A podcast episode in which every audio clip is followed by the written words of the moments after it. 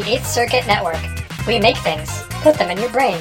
Hello and welcome to Funk Radio, your favorite podcast for all your funky hits. This is your host, Peter. And this is your host, Kyle.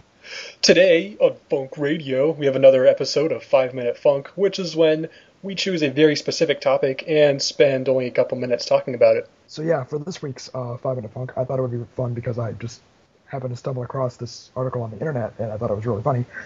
For those of you that don't know, there was an artist out there named Chubby Checker. I don't think we've discussed him on the show before, unfortunately, but he was very influential in that sort of like late fifties, early sixties doo-wop mm-hmm. sort of uh, genre. He's, he, you know the song The Twist that they did in Ferris Bueller and stuff? Yeah. That was his song. Oh, okay. So he did The Twist, he did Dance the Mess Around, Twistin' in the U S A. Mm-hmm. Basically, a lot of dance songs, you know. Cool. You go to the soda hop in the fifties and listen to him. I apparently, not, not to sound mean, I didn't know he was still alive. Um, no, I, I mean, I didn't really know. I never really think about Chubby Checker. Right? But in this article, apparently he is um, suing H P, Hewlett-Packard, over a iPhone app that they created called Chubby Checker. And what this app does, apparently, I don't know how accurate it is because obviously I think it's a wives' tale anyways. It's supposed to tell you how long a man's penis is based on his shoe size. Hence, ooh. Chubby Checker. You check your chubby. Oh, chubby is your checker? Sure. He's suing them for defamation of his name because the app is named after him, even though I don't think it really they intended it to have anything to do with him. Well, I'm uh, sure it doesn't have anything directly to do with him, but it, it's got his face on like the app icon. Yeah, I think it's kind of ballsy for them to, to name their app after him without getting his permission, especially since he's still alive. I can totally envision the fact that they just had no idea that, or they how just would they not know? Think about it. I don't know. It has nothing to do with him. They're just naming it this thing, and then apparently, being a seventy-one-year-old, he still found out that this app existed. Oh, okay. Apparently, the reason he's suing them, because I mean, is for defamation, is because he actually trademarked his own name in nineteen ninety-seven. Really? Because he trademarked himself, and they used that same name, which yeah. has a trademark to it. He sued them for defamation and also trademark infringement. But I guess in his lawsuit, he wants the court to award him, quote, all profits earned by both the maker of the app, Magic Apps, which apparently has now gone out of business, and H P, which owns the devices that the app is developed on. I guess so. I guess it wasn't an iPhone app, it was an Android app. Okay.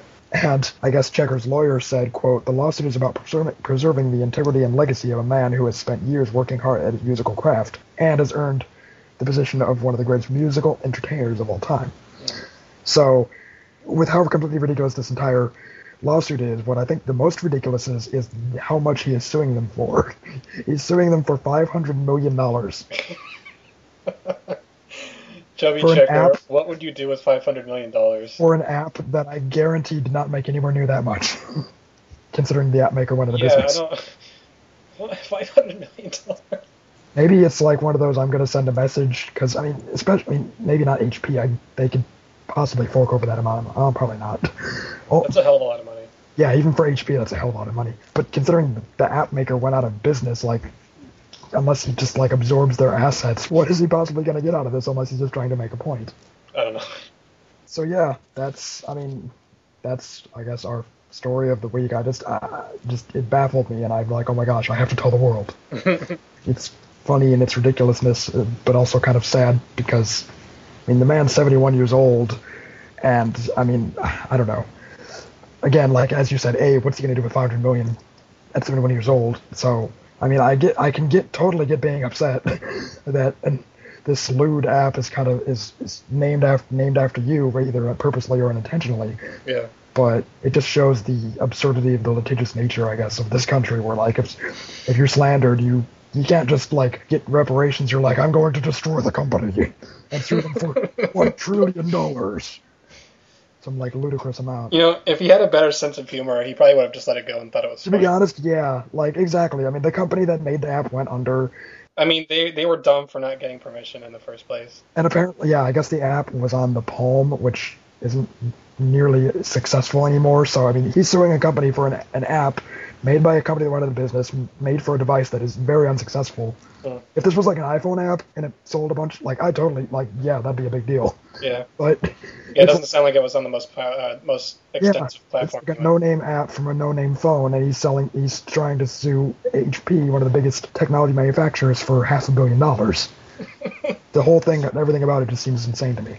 Well, it's fun moments like these that give us stuff to talk about. Exactly.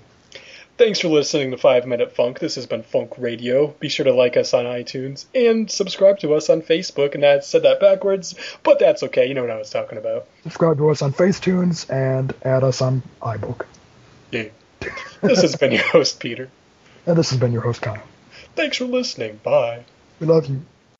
For more podcasts and the latest news in gaming, movies, and entertainment, visit eighth circuit dot com.